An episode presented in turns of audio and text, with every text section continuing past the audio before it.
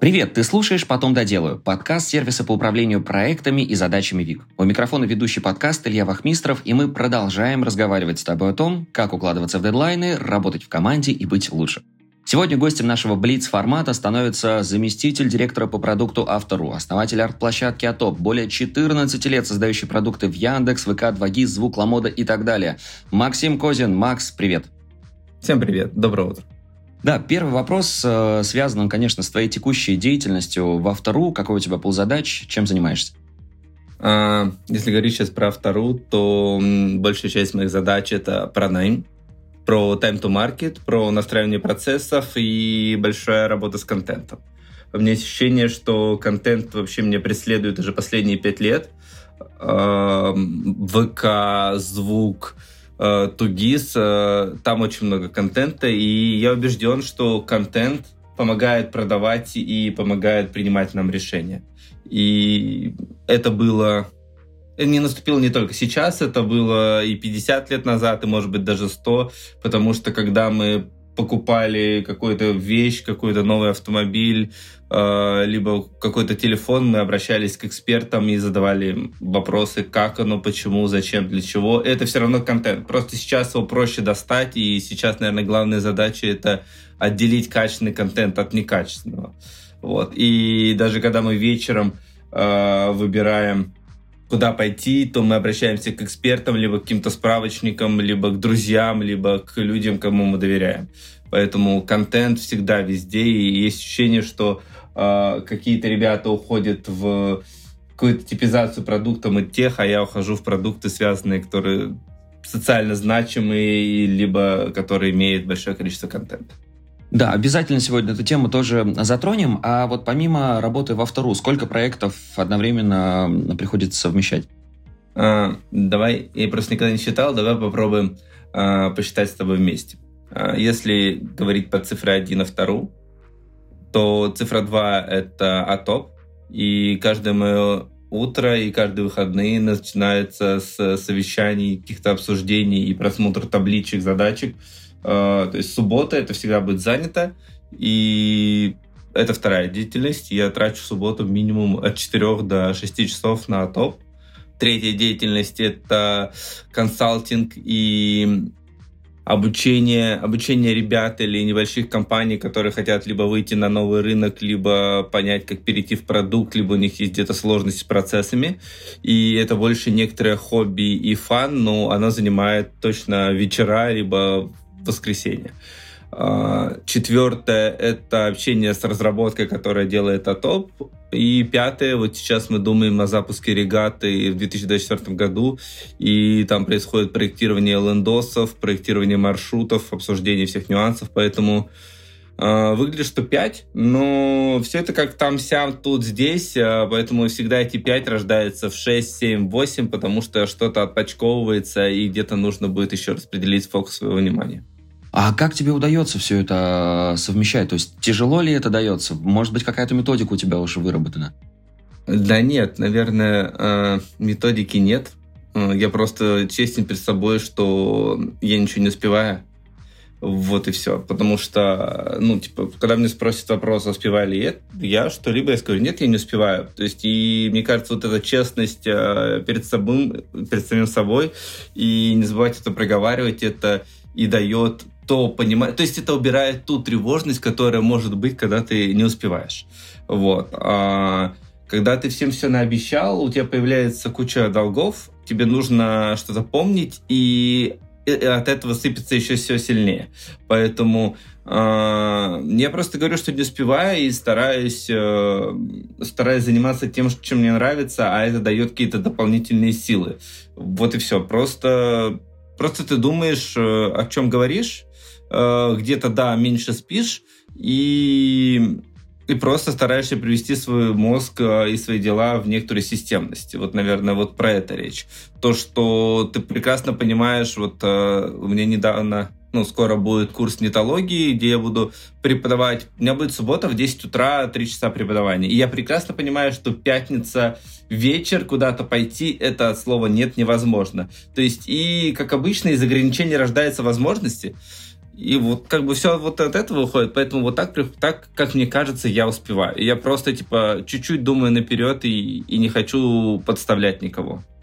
А как давно ты вообще начал свою трудовую деятельность? Было это предпринимательство или ты сразу начал работать в компании?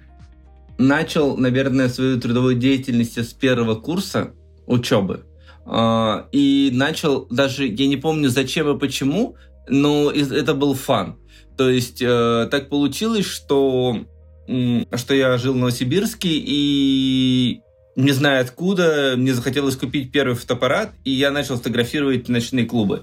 И это приносило мне в неделю от 15 до 30 тысяч рублей. Для студента а, это же прям огонь. Ну да, я уже на втором курсе ездил э, на неплохой, неплохой автомобиле, который плюс-минус заработал сам. Э, заработал сам. Да, мне родители купили первую ВАЗ-2108, вот, ну, но все равно я зарабатывал уже свои деньги, и в целом, типа, в месяц могло было получиться 50, 70, 80 тысяч рублей, все зависит от заказов, там час стоил там 3-4 тысячи рублей съемки, uh-huh. и бывало так, что там в пятницу что-то день рождения поснимаешь, два клуба, и у тебя появляется вот там пятерка, десятка, где-то, ну, все зависит от гонорара. И вот э, и, и таких 4 выходных, и вот так и получается где-то 70-80 он может набежаться. И наверное, это можно сказать, что было предпринимательство, потому что я работал сам на себя, где-то мы с ребятками делали какие-то сайты для, для помню, мы делали сайт для э, по шубам. Э, у однокурсника была мама, торговала шубами, и мы вот первый это сайт был. И поэтому я начал, наверное, с предпринимательства, и потом просто дополнял это корпорации, потому что был стереотипы, и они, наверное, остались, что корпорация это про стабильность и про, э, про то, что вот оно нужно, должно присутствовать в, в жизни каждого, но это типа совершенно разные вещи. Предпринимательство и корпорация это вот совершенно про разный подход ума, я бы так бы сказал. А вообще корпоративная история когда появилась, когда внедрилась в твою жизнь? А, после универа. То есть получилось так, что мне нужна была практика, и я пошел на практику в аэронавигацию. Аэронавигацию — это аэропорт Толмачева, это УВД, это управление воздушным движением, отдел воздушного движения, и там я прошел практику, и, я, и после практики там остался, и проработал там 4 года. Но я по-прежнему фотографировал и по-прежнему делал какие-то сайтики, мы пытались типа, сделать какие-то небольшие бизнесы, какие-то свои вот такие очень мелкие вокруг разработки, потому что я учился на автоматике вычисленной техники, и это все было вокруг айтихи. Вот, поэтому мне как-то почему-то с первого дня я все-таки думал, что это нужно совмещать. Но в итоге, вот да, ты уже начал говорить о плюсах и минусах, о том, что действительно корпорация – это стабильность. С другой стороны, да, когда ты работаешь сам на себя, ты вроде и предоставлен сам себе и никому, да, не подчиняешься. Вот, может быть, еще какие-то специфические моменты здесь ты тоже вычленил за время работы там и там? Да, мне кажется, просто свой бизнес, э, то есть свой бизнес это не про ум же. Свой бизнес это умные люди в бизнес не идут, как мне кажется. И туда идут люди, которым либо нечего терять, либо у них э, не хватает, ну, пускай это грубо для удобства, не хватает навыков, чтобы сидеть на месте, и, там кому-то там подчиняться и выполнять чьи-то задачи, вот, либо они просто не знают, чего хотят, и они выбирают какой-то путь предпринимателя. И э, путь предпринимателя не очень это простой, это про ответственность, про, э, там, не знаю, про желание изменить мир, сделать как хочется. И, и вот как бы даже я себя недавно поймал на очень странной метафоре. И так получилось, что я ехал ночью по Москве, был дождь, и типа все дороги открыты все дороги открыты, и очень много, типа, знаков, ну, я их, типа, знаю, все классно, широкие полосы, и мне это напомнило путь предпринимателя, потому что ты едешь один по дороге, и у тебя все дороги открыты, и тебе нужно выбрать правильный путь, чтобы не ошибиться по нужной стрелке, и тебе нужно за очень многим следить. Когда ты едешь днем в потоке, ты едешь днем по течению, ты прекрасно понимаешь, что здесь люди поворачивают, значит можно. Вот, а здесь не поворачивать, значит нельзя. А, например, когда ты едешь ночью по Москве, ты думаешь, о, здесь кирпич, тут односторонний, а тут повернуть нельзя, а тут как бы я ходил пешком, вдруг можно проехать. И вот как бы вот, и путь предпринимателя похоже вот на ночное управление автомобиля по Москве. Типа, очень сложно принять правильное решение, когда все дороги открыты. Вот предприниматель все-таки про это, то есть про постоянное пробование, э, ошибания и получение штрафов, но зато получение кайфа, что ты сделал это сам. А корпорация это про уме- усидчивость, про стратегию, понимание, что через X лет вы придете туда и это совершенно типа разные вещи. Вот, как бы, поэтому умные люди идут с корпорацией все-таки. Умные, которые могут сделать, э, сделать что-то великим и с большим охватом пользователей. Слушай, какая крутая аналогия с ночной Москвой. Первый раз это слышу, и насколько это действительно отражает ситуацию того, как ты действительно чувствуешь себя в предпринимательстве. А сколько ты уже во вторую находишься? Во вторую нахожусь полгода. Полгода до этого я работал в ВК. Э, до этого работал в ВК во вторую. Яндекс э, прекрасен, очень крутая команда, команда энтузиастов, э, когда ты можешь и поговорить и про автошки, и про, про работу, и про понимание рынка. То есть э, там все очень хорошо, прям, прям отлично. То есть пока, наверное, если так сказать, это одно из климатически приятных мест. Как всегда, ты собираешь, вспоминаешь свою первую команду, э, и она самая лучшая, и я правда так считаю, мы до сих пор общаемся, и прошло более 8 лет, э, но просто ты с ними делал все с нуля. Вот. И, скорее всего, автору есть ребята, которые также воспринимают э, автору, потому что есть люди, кто работает там всю свою жизнь.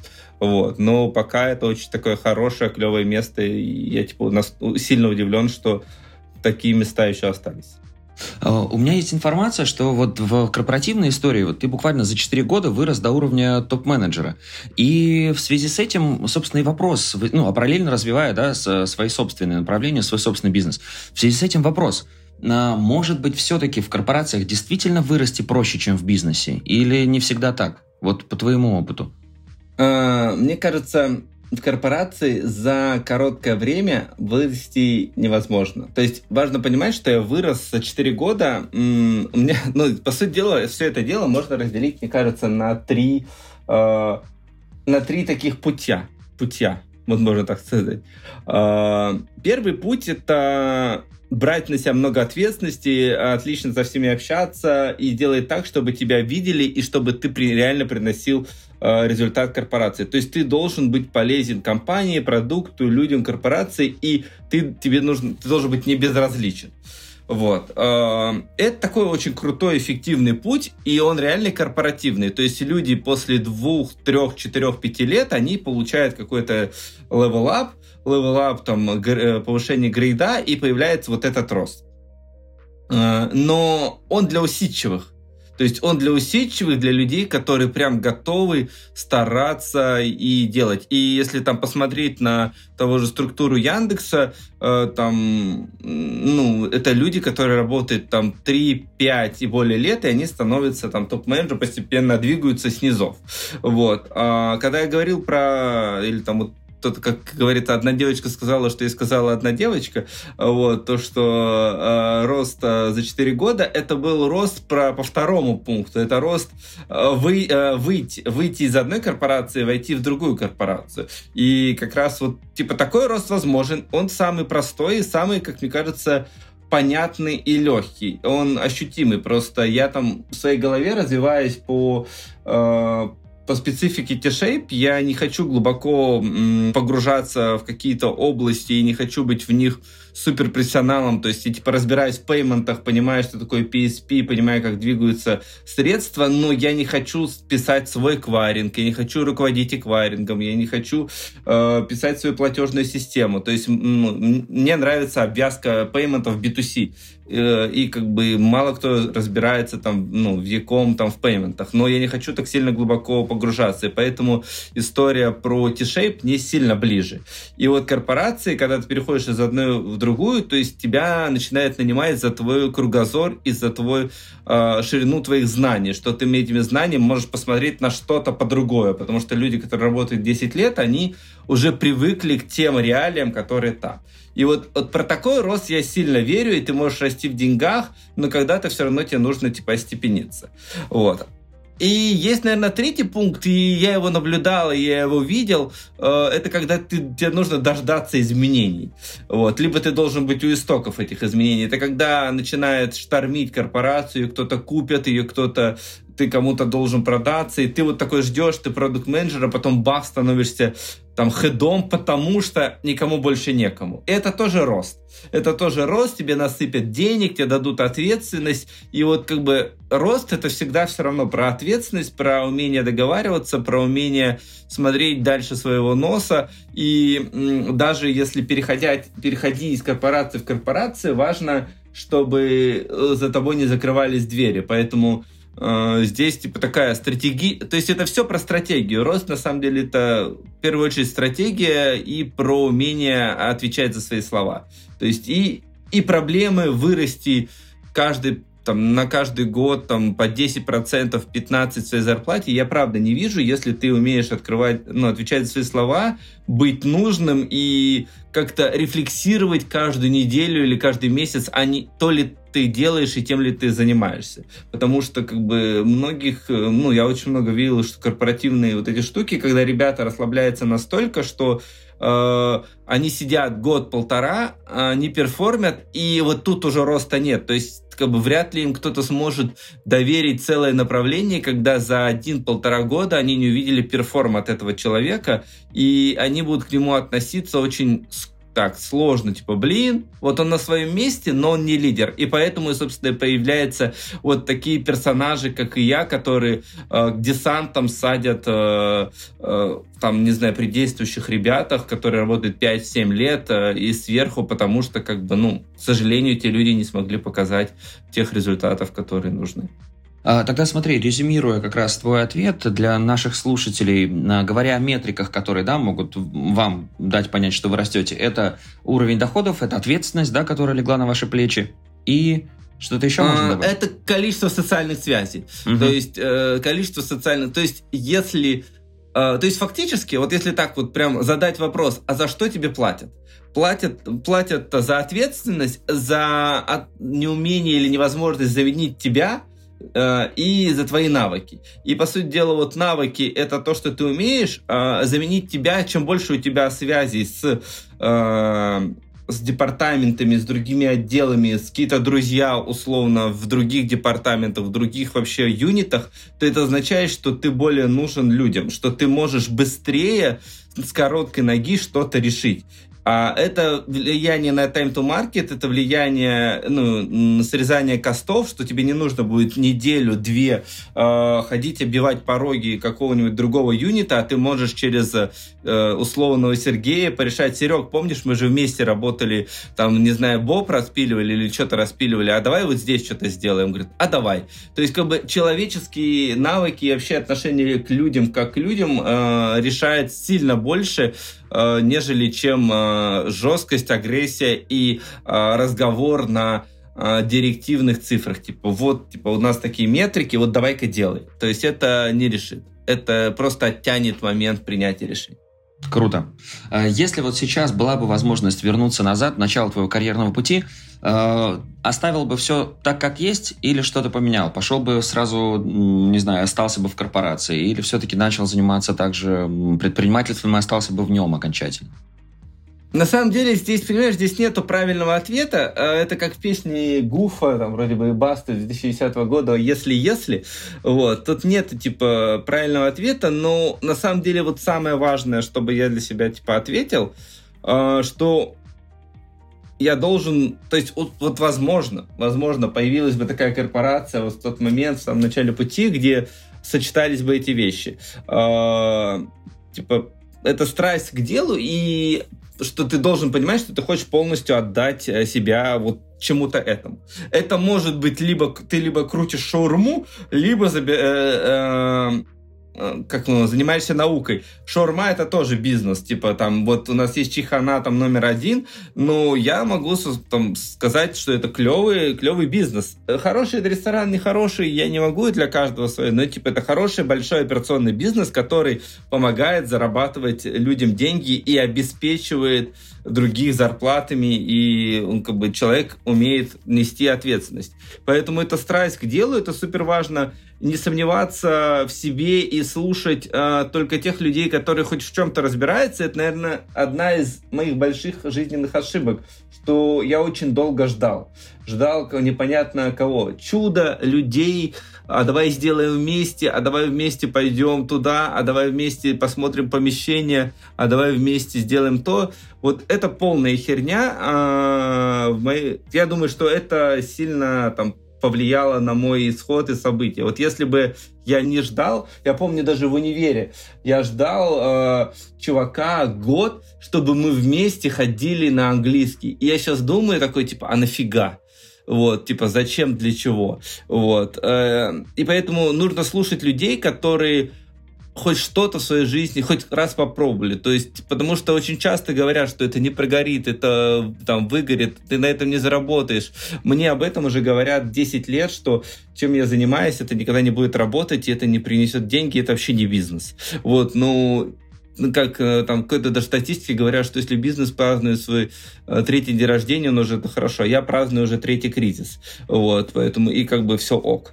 Э, и поэтому и третий, наверное, пункт быть упорным, не забывать про цифры. И вот эти три составляющие неважно, где ты находишься. Ты можешь находиться в корпорации, либо находиться в предпринимательстве. Если у тебя все это сочетается, значит, ты на своем месте. Значит, ты не будешь думать, а то ли ты делаешь или не то делаешь. Потому что по факту ты получишь тот опыт, который ты можешь использовать дальше. Даже если ты будешь перерабатывать, даже если ты, тебе будут немного платить, но если ты наберешься уверенности, э, где-то наглости, и выйдя из одного места, где тебе мало платят, скорее всего, тебе дадут несколько иксов, потому что поймут, за что тебе давать эти иксы. Бывают недооцененные сотрудники, я таких видел не раз.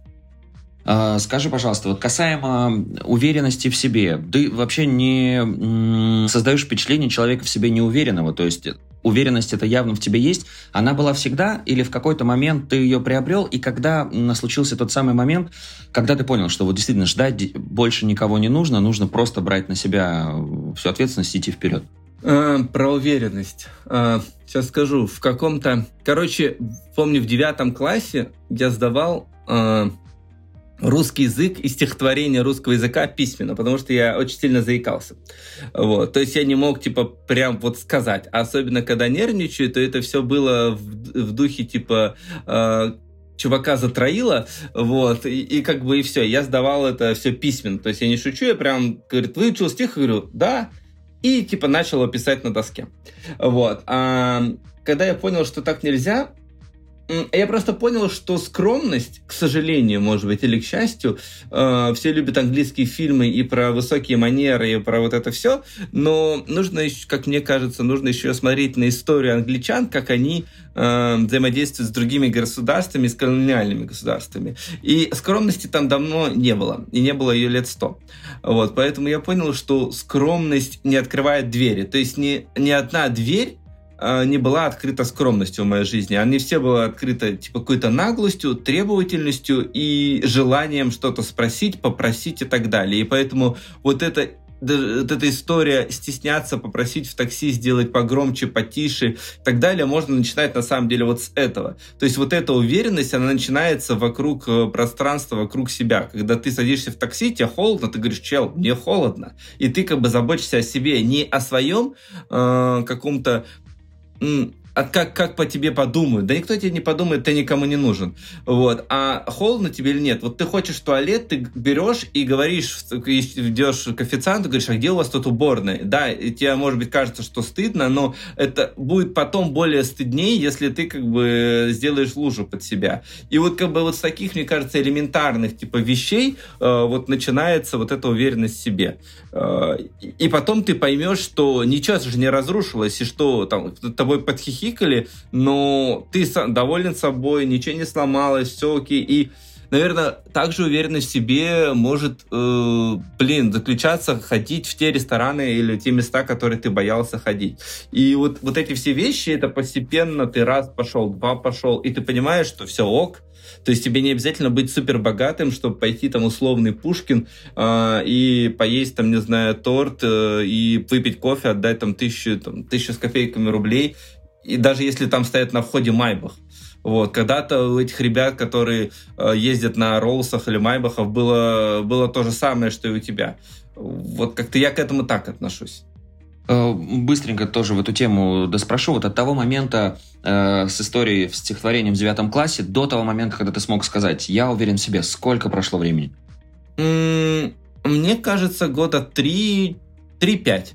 3-5, потому что, может быть, здесь мне помогла вот эта фотография, э, и я как-то себя окун... Я не умею плавать, на самом деле, но вот все же говорят про умение плавать, типа, кинул воду и, типа, плыви, вот, и, возможно, мне помогла вот эта ночная клубная фотография, потому что мне приходилось подходить к людям и типа говорит, чел, а можно я тебя сфотою? А можно, или когда мне отказывали, где-то угрожали, где-то тем один раз меня там побили, вот, э, это, наверное, первая какая-то моя стычка была, вот. Э, ну, и какие-то вот такие вещи. Нам мне приходилось, типа, переступать через себя, потому что я, типа, закоммитился, чуваки, я вам от, отснимаю вечеринку, вот, вы мне заплатите столько. И были ситуации, когда я должен был потребовать денег и должен манипуляции, говорю, я вам не отдам фотки, и вы, типа, говорит, типа, не отдаете, говорю, до завтра я их удаляю. Вот. И, и как бы вот такие, типа, вещи были. И вот это все как бы создает понимание, что, типа, а вот так можно, а так нельзя. То есть ты как бы себя начинаешь э, строить как личность. Круто, да. Спасибо тебе большое за такие откровения, которыми ты сегодня делишься. Я, и мне это максимально полезно. Я уверен, что и нашим слушателям тоже. А, по поводу твоего графика хочется спросить. Вообще, во сколько начинается твой рабочий день? Во сколько он заканчивается? Есть ли такое понятие, что он заканчивается? Используешь ли ты какие-то методики тайм-менеджмента? Методики тайм-менеджмента. Мне кажется, я их не использую, если прям вот про методики тайм-менеджмента. А, ну, Короче, наверное, их можно... То есть я не использую всякие там признак помидора и вот, вот, вот это все, короче, что красивое. Медитации вообще, мне кажется, не мое. Вот. Э, я начинаю работать... Вот если говорить про корпорацию, про Яндекс, я начинаю рабочий день с воскресенья так получилось.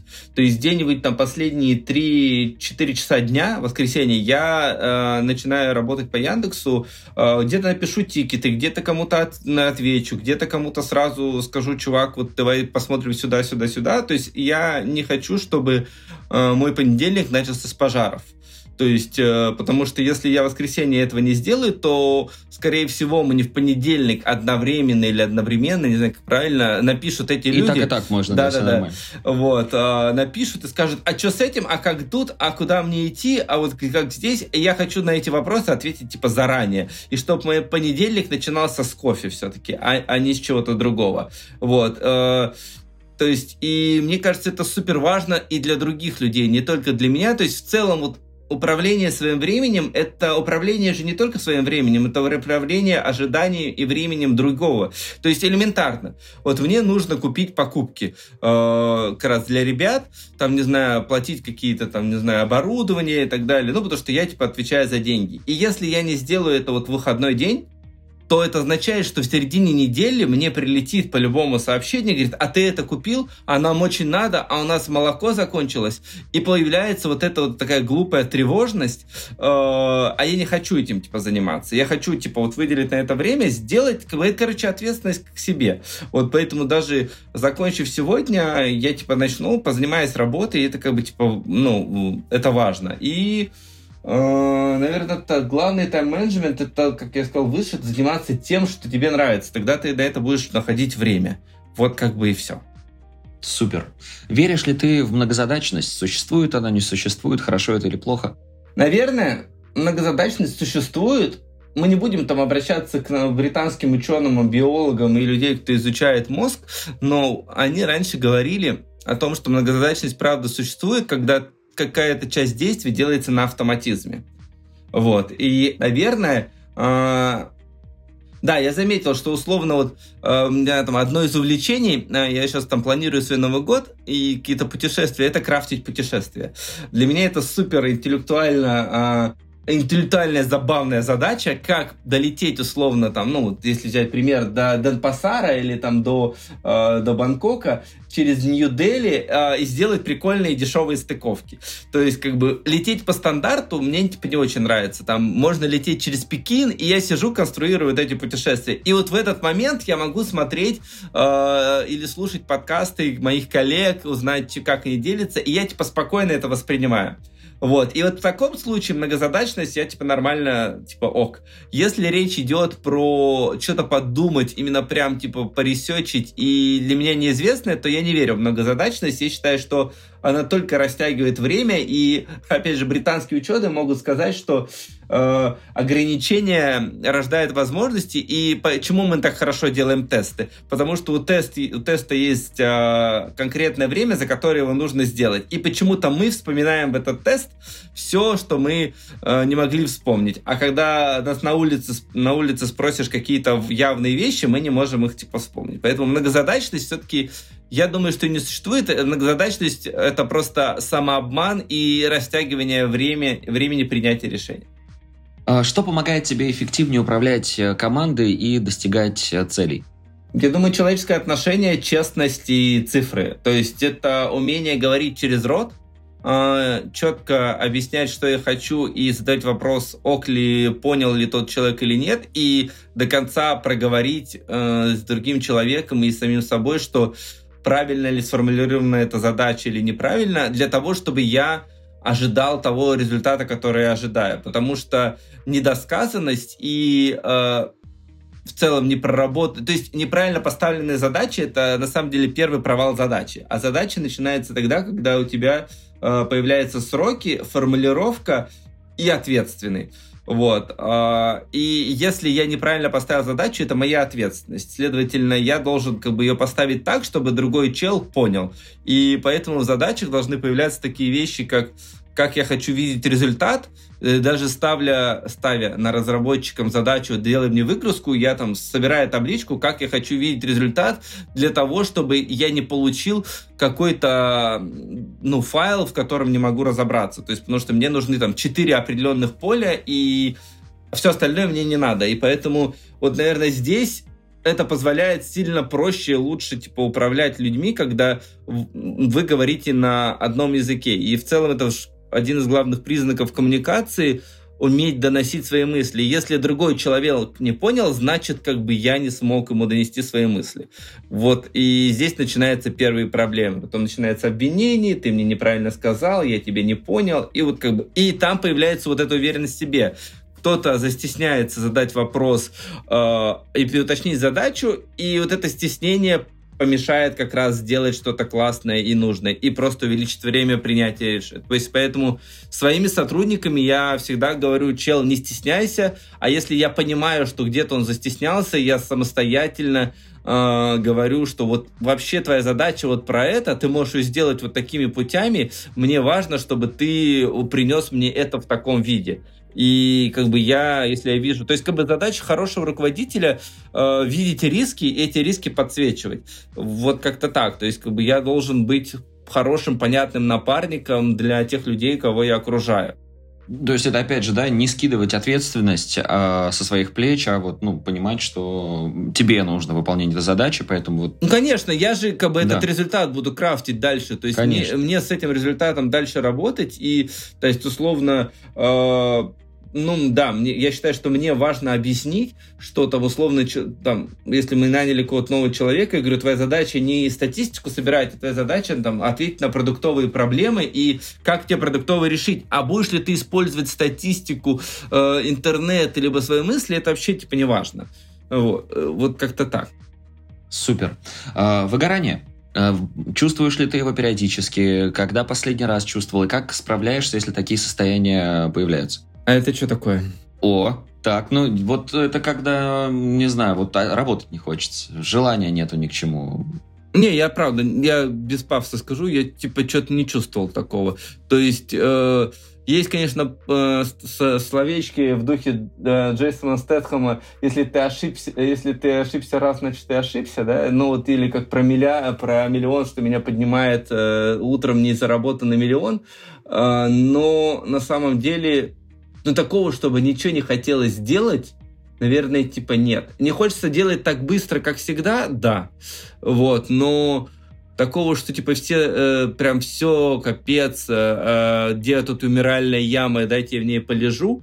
Ну нет, такого никогда не было, потому что я думаю, что это связано с тем, что э, я типа пытаюсь усидеть на, не на одном стуле, а на несколько, и, и просто как раз считаю в этом как раз и главный секрет. Потому что я тоже много как-то слышу, я не понимаю, правда, почему я задал вопрос четкое выгорание, я много слышу про этот термин выгорание, синдром самозванца, там все достало и так далее, но то есть, короче, я считаю, что не, никогда не, не будет легко, вот и все. Поэтому, ну, то есть, наверное, может быть, многие слово выгорание подменяют сложностями, которые непонятно как решать. Вот. Но у меня такого что-то не было ни разу. То есть, типа, вот такой какой-то чтобы не нужно было обратиться к кому-то, чтобы кто-то разобрал мою сложность, но такого, наверное, не было. А выстроены ли у тебя границы между работой и личной жизнью? Их перемешиваю, просто это опять же про, про ответственность, если я понимаю, что э, она влияет на, работа влияет на личную жизнь и забирает кучу времени, и это не как-то не конвертится в деньги, это означает, что что-то идет не так. То есть, как бы, тут я живу в очень, может быть, странном убеждении, что жизнь конечна, жизнь конечная, мы не будем жить вечно. Вот. Э, и даже если взять наши часы или наши дни, и расположить их на каком-то большом листочке, то мы увидим, что мы прожили достаточно большую же сложную жизнь, там, мне 35, и я понимаю, что активного возраста у меня осталось там 20 лет, 30 край. Все зависит от той стране, где я окажусь там спустя там 5 лет. Вот. И, следовательно, как-то здесь как бы нужно вот на это начинать, типа, ценить, и, и тогда ты будешь относиться к своему дню совершенно по-другому. Совершенно по-другому. Поэтому, наверное, не знаю даже как. Давай еще раз просто задай вопрос как-то по-другому, я постараюсь ответить. А, ну, я к тому, что, например, да, заканчиваются... Есть официальная вообще граница а, завершения рабочего не, нету. дня? Ну, то есть, м-м, нет. нету. Я могу спокойно в 12.23 ответить людям, если мне это не доставляет труда, и это им ок, они мне написали, мне это удобно, и я не, ну, там, не срывая ни какое-то там важное для меня событие. Вот как-то так. То есть тут как бы вопрос, наверное, баланса э, денег, ответственности и стратегии моей жизни. То есть если я там на стратегии жизни э, там, уйти в семью, то я просто выберу другую работу, выберу другую работу, которая меня будет трогать 2-4 часа в день и буду заниматься чем-то другим. И это вопрос не про денег, не про зеленые Роллс-Ройсы и не про отдых, там, не знаю, каждый, там, каждый квартал. Вот это уж про что-то другое. То есть ты будешь искать счастье и мотивацию совершенно в другом. А, хобби? Есть ли у тебя, есть ли свободное время для того, чтобы им время уделять? Блин, это сложный, на самом деле, вопрос, а, потому что так получается, что большинство моих хобби, оно либо оно переходит в дейли рутину, либо оно переходит в какой-то бизнес и, и обязательства перед кем-то. А, потому что вот если даже взять то, что одно из моих там, вот сейчас э, хобби это, там, не знаю, консультировать ребят компании, то есть это прям хобби. Я, типа, я начал это с какого-то удовольствия, но так получается, что через X времени я начинаю кому-то быть должным. И фактически это хобби уже перешло в какую-то вот, типа обязаловку. Там вот это говорит, там бизнесы, шмикнусы, вот это все проектирование проектов, это тоже какое-то про обязаловку. Там вот читаю, там, ну, читаю и там пишу небольшие статьи, веду два канала, там, LinkedIn, как бы я стараюсь сделать это супер по фану, но все равно я прекрасно понимаю, для того, чтобы людям было интересно, у тебя должна быть какая-то периодичность. Там ну, и, и вот какую-то там вот коллекционирую рестораны. Вот я каждый, там, не знаю, а, неделю стараюсь в один-два новых ресторана сходить для того, чтобы посмотреть, как еда, как атмосфера, как интерьер, какие люди, как меняются люди и, и так далее. Ну, окей, хобби. Вот учу английский по видео пентхаусов. Вот, тоже хобби. Вот. Как бы, ну, вот, и планирование путешествия это тоже, типа, вот хобби, я прям, типа, заморачиваюсь, у меня прям модельки, мне прям нравится посмотреть там из разных мест, как влететь, и зачастую есть куча абсурдных ситуаций, как бы, которые не подвергаются логике, то есть, например, а, ну, типа дешевле всего влететь Москва, Кулумпур, влететь и потом попутешествовать по Азии и вылететь из этого же Кулумпура. То есть кажется супер нелогично вылетать из того же места, от которого ты отдаляешься, но по деньгам это получается типа дешевле. Вот. И вот куча вот таких типа приколов.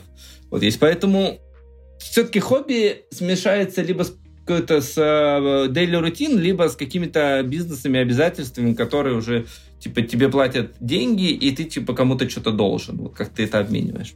А можешь рассказать о какой-то своей ошибке, которая в жизни у тебя когда-то произошла, к чему-то она привела, но какие-то выводы ты из нее в том числе сделал? Да, я даже про нее сказал. Я типа сильно много ждал. Вот на самом деле mm-hmm. главная ошибка моя это сильно много ждать. Ждать себя, ждать других, типа там вот элемента. Вот даже вот сегодня я сгрустнул. Вот сегодня, ну как сгрустнул, э, если так можно сказать. И опять же вот это почему там сказал про это, это выгорание, вот типа к этой грусти я отношусь супер риторически и философически, потому что это мои проблемы, это я косяк. Так получилось, что э, в каком ну, год назад все задумались, а не сделать ли мне, не уехать ли мне куда-то, не сделать ли мне второе гражданство, вот это все. Ну, так получилось. Вот, э, что-то случилось. Э, и я тогда уже на, проработал, почти собрал все документы для определенной визы. И мы собирали эти документы вместе там с пару другими ребят. Так вот, э, сегодня этот чел оказался в Нью-Йорке и вот только прилетел, а я никуда не улетел. И я не улетел, потому что я так решил, и мне как бы все по-другому сложилось, но я типа дальше не продвинулся. И вот как бы история ждать себя, а ждать других, э, хотеть сделать с кем-то что-то вместе и самому ничего не делать, вот это на самом деле главная ошибка. Главная ошибка — ждать, что завтра будет лучше. Вот эти приколы и мемы, когда, типа, типа, ждешь, когда машина подешевеет, когда квартира подешевеет. Вот, вот типа, ну вот что-то ничего не дешевеет, ничего не это. Вот, короче, наверное, главная ошибка ждать и да, нужна расчетливость, но если у тебя есть в голове какая-то идея и понимание, что вот надо сделать, надо делать, потому что первый свой бизнес и первая э, аренда помещения у меня было тогда, когда меня выгнали с работы. Вот это было вот прям вот в один вот плюс-минус дне. То есть я типа работал на своем компе на, на стационарном, я этот комп забрал из Академгородка, повез домой и понял, что... И на следующее утро начал искать помещение под аренду. Хотя у меня там оставалось, типа, вот мне дали деньги, какие-то сбережения и какой-то кредит. Вот, и, и вот, вот как-то вот так вот все это начиналось. Поэтому вот именно тогда я не ждал, и все получилось. Супер. Удаленка или офис? О, блин, сложный вопрос, на самом деле. Э, у меня даже по нему есть какой-то холивар в голове. Короче, я считаю, что все зависит для кого хорошо это. То есть, наверное, для компании объективно э, удобнее взаимодействовать с людьми, которые в офисе все-таки. Вот. Для сотрудников, конечно, для большинства таких, которые любят отдыхать или кайфовать, им классно, конечно, удаленка, что он может что-то как-то быстро перемещаться, сидеть дома. Но а, если вспомнить там вот мои истории, то я заметил, что самые лучшие взаимоотношения с теми командами, кого я знал лично. Когда мы, мы каждый день встречались, пили кофе, там, не знаю, смеялись, там, ходили вместе в бар, и все-таки офлайн дает больше плодов, чем удаленка. И вот здесь как бы мне кажется, нужно научиться готовить удаленку, либо компания сразу должна быть удаленной, и тогда будет все хорошо. У тебя будут удаленные процессы, ты можешь не видеть этого человека, с тобой, ну, все нормально. И либо удаленка должна быть после того, как э, ты с этой командой поработал. Потому что вот в Ламоде мы работали вместе полтора года, наступил ковид, и мы работали дальше вот так же, но все на ушли на удаленку, то есть вся компания ушла на удаленку. И было все отлично, вообще проблем не было. А, в части компании, когда там то, я начинал в Тугисе работать на Бали, ребята в офисе, я на Бали, я живу в Москве, они живут в Новосибирске, я к ним приезжаю, и, короче, вот это все происходит вот не так, как должно быть. То есть вот этой магии не происходит. Вот как магия, сейчас происходит магия во вторую, потому что я хожу в офис э, 3-4 дня в неделю 100%, я могу что-то решить очень быстро, меня видят, со мной могут пошутить, поругаться, и это типа супер классно. Поэтому, наверное, для компании и для качественных долгосрочных отношений, как мы говорили с тобой про рост, рост корпорации, все-таки офис сильно больше даст плюсов для долгосрочной стратегии. А какими приложениями и сервисами пользуешься в работе? В чем с командой работаете? Мне кажется, тут все супер стандартно. Ручка, клавиатура, а, Notion. Я прям не шучу, я вот прям серьезно. Клавиатура, бумага, ручка, Notion, мессенджер, Мира, базовые Apple заметки. То есть, короче, я когда-то был типа каким-то таким легким гиком, а типа давайте навертим кучу в своей даже своей голове какой-то планер, какую-то еще херовину сделаем, какую-то еще. Но мне кажется, это все инструменты, и чем сложнее инструмент, тем больше к нему нужно привыкать, обучаться, и потом ты станешь заложником этого инструмента. И, и как бы мне кажется, все должно быть просто, и если у тебя это не работает с простыми инструментами, то со сложными еще сложнее будет работать. Поэтому, мне кажется, процессы должны быть такими адекватно простыми, чтобы это можно было, их можно было масштабировать и их можно было быстрее менять. Потому что как только ты начинаешь привязываться к какому-то э, жесткому программному решению, либо каким-то жестким связям, который умеет только одна программулина. Вот, это означает, что делаешь заложником процессом, и твоя компания теряет эластичность. И вот, наверное, я типа против вот таких вещей. И, собственно, почему, вот заметь, почему есть же куча шуток, когда все крупные корпорации держатся на Excel. Вот, а, потому что Excel супер простой. То есть, э, и почему держится все на табличных, табличках, это форма представления данных, которая понятна большинству, и тебе не нужно никак ее интерпретировать. Поэтому простота, наверное, спасет мир. Класс. А продолжаешь ли ты сейчас прокачивать какие-то навыки? Если продолжаешь, то какой формат для этого выбираешь? Да, я... То есть, наверное, тут можно назвать три, э, три места или три источника, откуда я черпаю знания это люди и мой коллектив. То есть, и так как я самокритичен и достаточно чуток к каким-то изменениям и к изменениям других людей, то мне кажется, вот это те реальные прикладные навыки, когда ты можешь увидеть, а что, как люди думают по-разному, что можно было делать так, каждая компания делает по-разному, и это типа первый источник знаний и данных, которые важно прокрутить в своей голове. Вот. Потому что они реальные и настоящие.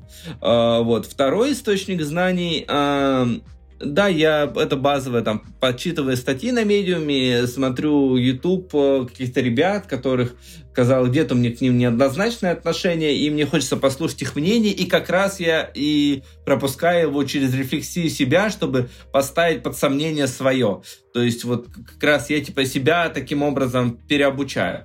Вот. Э, и мне кажется, это супер правильно, когда ставить свое мнение под сомнение и вообще э, жить в парадигме, что незнание рождает знание. Вот. Э, и я как раз занимаюсь это и из своего коллектива, и вот от внешних ребят. И сейчас пописываю диссер, вот, как раз про управление высокооплачиваемыми и низкомотивированными командами. У меня тема примерно так называется. Вот, пописываю диссер, и как бы там приходится тоже что-то подсчитывать и изучать, как общаются между собой разные э, коллективы, разные национальные коллективы, э, какие бывают сложности и как это все дело типа готовить. И мне кажется, это помогает в глобальном понимании мира и процессов.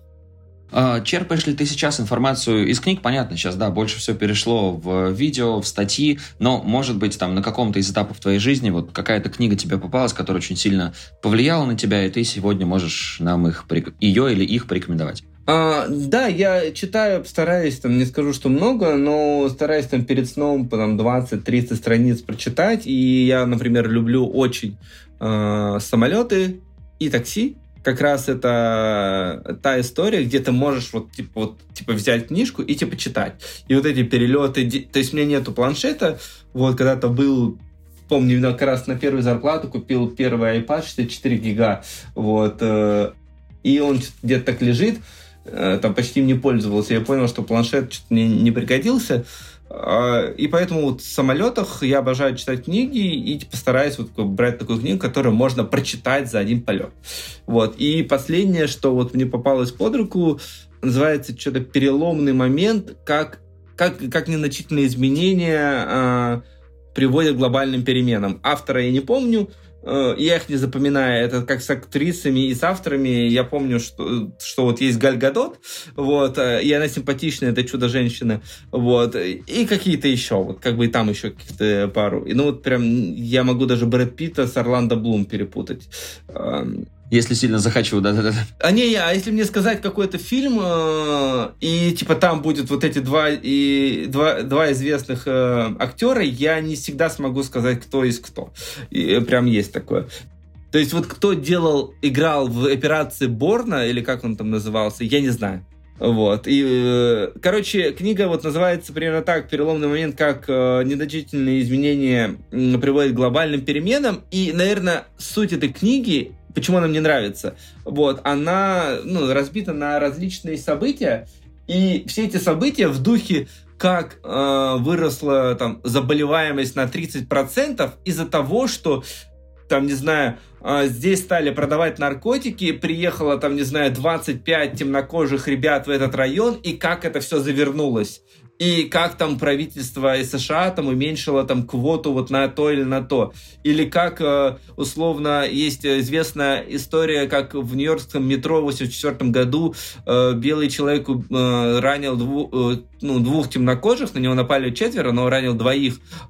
И почему он это сделал, и как это изменило безопасность в метро. Как человек, кто пришел на управление метро, первым делом стал отмывать вагоны от граффити. Как он, ну, и почему это влияло на безопасность. Вот. И вот эти все вещи, они все-таки очень сильно про продукт, про умение э, думать в зависимостях, э, в зависимости каких-то событий, то есть корреляции, про корреляцию, закономерности и так далее. И э, в целом это все про изучение мира, страны, ощущения, и как, как мне кажется, что эта книга показывает, что великие дела начинаются с маленького и первого шага. Вот как-то, наверное, про это. То есть э, не надо думать, что сделав свой стартап, нужно сразу же продумать монетизацию, огромный рынок э, и так далее. То есть э, тот же утконос делался, я там девушка рассказывала в интервью Яндекса, например, на коленке, и они думали, что это будет какой-то пэт-проект. Вчера мой друг э, из Лондона сказал, что ну, там уже год работает кофаундером э, приложения для собак, ему безумно нравится, и вообще думал, что это пэт-проект, просто фигня в нее вписаться. Вот, и они уже выросли в 10 раз. Поэтому все великое начинается с маленького и первого шага. Супер, спасибо тебе большое, что сегодня уделил нам время. Мы немножко перебрали за привычный формат Блица, но просто каждый ответ был в сердечко, я не мог тебя отпустить так быстро, поэтому спасибо большое, что сегодня настолько искренен был с нами и столько своего опыта передал нам. Очень-очень благодарны. Спасибо всем, одевайтесь теплее и играйте в снежки. Спасибо, что дослушал выпуск до конца. Делись этим и другими выпусками со своими друзьями и коллегами. Подписывайся, чтобы не пропустить новые. Ну и, конечно же, регистрируйся в нашем сервисе ВИК. ВИК отлично подходит для работы с собственными задачами, например, для планирования дел на день, также подходит и для работы в команде. Регистрируйся, чтобы стать эффективнее и делать больше. На этом все. До встречи в следующем выпуске.